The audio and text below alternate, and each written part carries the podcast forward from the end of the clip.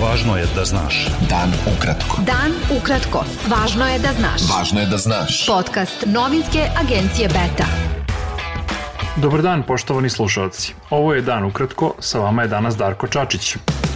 Predsednik Srbije Aleksandar Vučić izjavio je da je imao veoma dobar telefonski razgovor sa predsednikom Francuske Emanuelom Macronom o dijalogu Beograda i Prištine. Vučić je naveo da su razgovarali i o odnosima Srbije i Francuske. Još jedna osoba zaražena koronavirusom umrla je u Srbiji, a registrovano je 94 novo zaraženih, slično kao prethodnih dana. U Srbiji je trenutno 654 obolelih, od kojih je 18 na respiratoru. Imunolog Srđa Janković rekao je da ne isključuje mogućnost uvođenja novih mera. Epidemija se nije otela kontroli, ali postoji potencijal da dođe do pogoršanja, dodao je Janković. Vlada Brazila je saopštila da je zaraza koronavirusom potvrđena kod više od milion ljudi u toj zemlji. Više zaraženih od Brazila imaju jedino Sjedinjene američke države.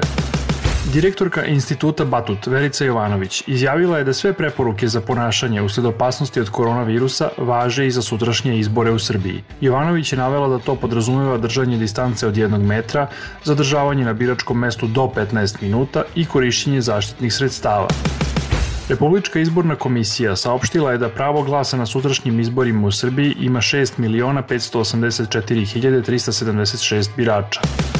Surdulička policija privela je tri osobe osumnjičene da su pretile građanima da moraju da izađu na sutrašnje izbore, navelo je Ministarstvo unutrašnjih poslova Srbije. Navodi se da su uhapšeni pretili stanovnicima sela za gužanje da će biti tučeni ako ne izađu na izbore sa članovima porodica i ne glasaju za određenu izbornu listu. Stotine građana okupile su se oko 17 časova na platovu ispred Skupštine Srbije na poziv narodnog poslanika Srđana Noga. Nogo, bivši poslanik pokreta Dveri, najavio je da će danas na tom mestu biti održani izbori za narodne poslanike, koji će, kako je rekao, potom ući u Skupštinu i izabrati vladu. Ispred ulaza u Skupštinu postavljena je zaštitna ograda, a prisutni su i pripadnici policije. Vanredna odbrana od poplava proglašena je na levom i desnom nasipu reke Tamiš, od granice sa Rumunijom do Sečnja, jer je vodostaj dostigao visinu od 542 cm. Ukupna dužina odbrambene linije na kojoj se sprovodi vanredna odbrana iznosi 30,53 km. Ispraćaj pozorišnog reditelja Igora Vuka Torbice održan je u najužem porodičnom krugu zbog epidemioloških mera, a komemoracija u Zagrebačkom pozorištu mladih biće 7. jula. Torbica je izvršio samoubistvo 16. juna u Rovinju u 33. godini. Ostavio je zapažen trag u mnogim pozorištima u regionu. Predsednik Crne Gore Milo Đukanović raspisao je parlamentarne i lokalne izbore za 30. avgust. Lokalni izbori će tog dana biti održani u Budvi, Kotoru, Andrijevici i Gusinju. Beta. Dan ukratko. Demonstranti u Vašingtonu su srušili spomenik južnjačkom generalu Albertu Pajku, jedini te vrste u glavnom gradu Sjedinjenih američkih država.